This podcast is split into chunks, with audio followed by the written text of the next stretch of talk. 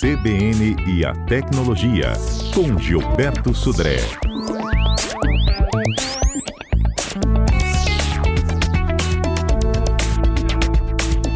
Gilberto, bom dia.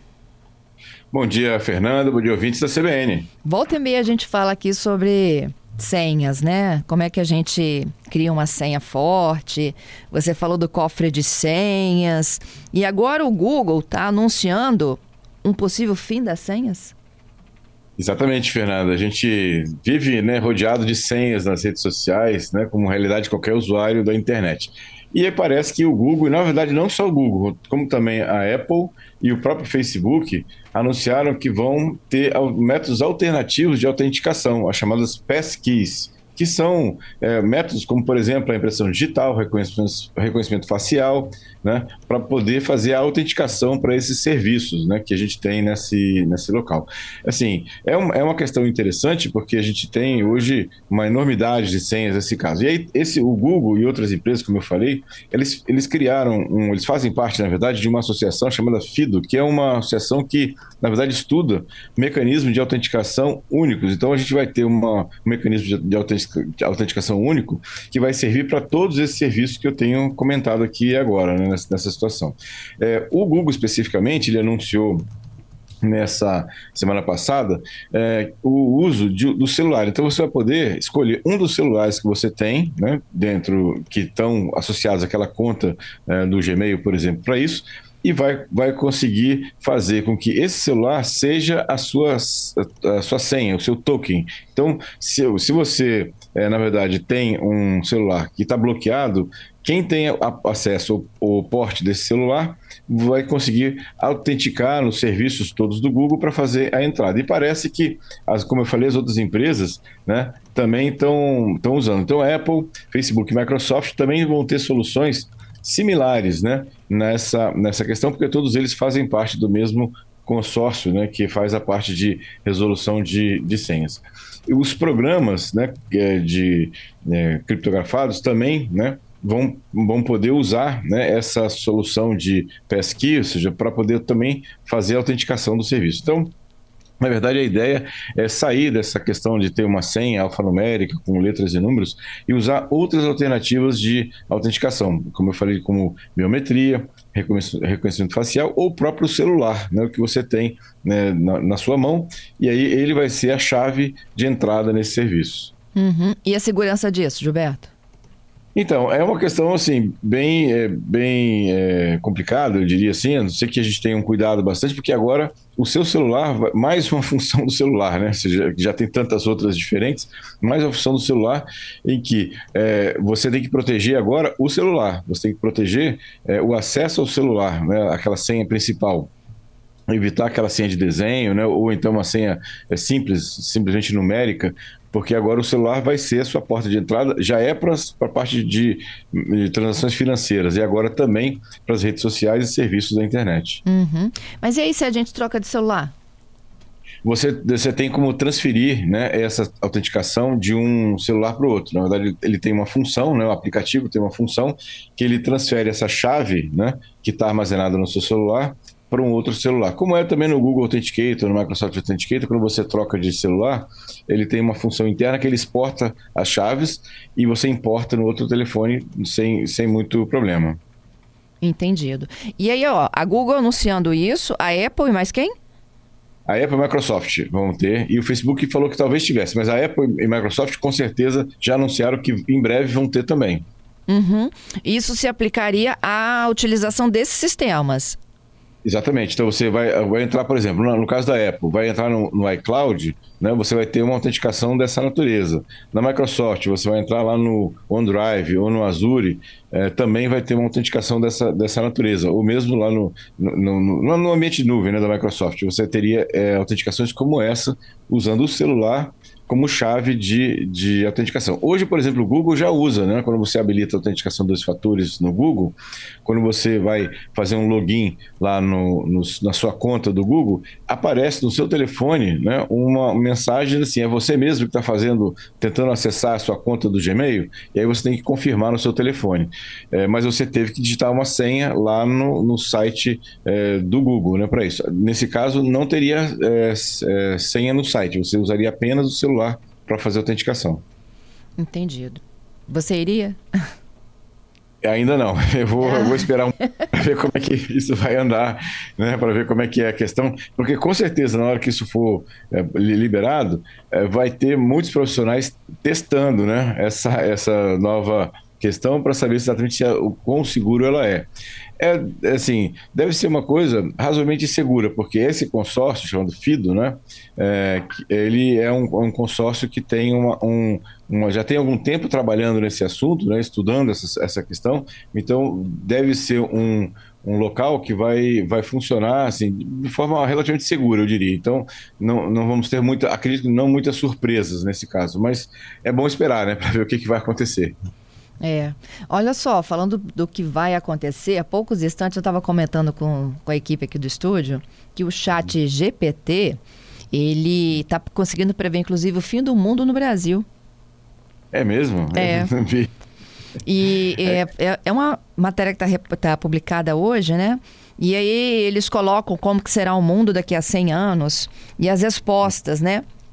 Que o, ah. o chat gerou é que é, a temperatura deve aumentar em até 4 graus Celsius. Ela virá acompanhada de eventos climáticos extremos, com muita frequência, secas, enchentes, tempestades, furacões mais intensos e frequentes, tá? É, a temperatura vai gerar em torno de 50 graus em algumas regiões, o que vai tornar impossível você permanecer ao ar livre. O ar também Caramba. será tóxico se a gente continuar consumindo combustível. Altos níveis de poluição atmosférica, o que vai levar as pessoas a desenvolverem doenças respiratórias. Água potável será escassa. Meu Deus, hein?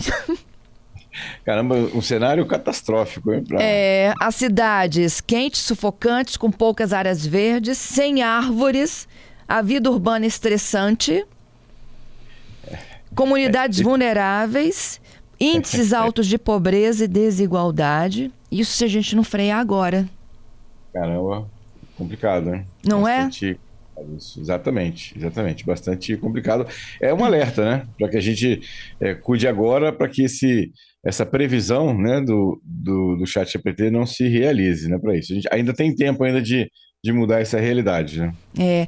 E aí, olha, ele cruzou o que nessa inteligência artificial? Os estudos é, exatamente. O que ele. O que ele porque assim, ele, ele se baseia né, nas suas respostas de dados que estavam na internet, né? Então, seja artigos científicos, é, matérias jornalísticas.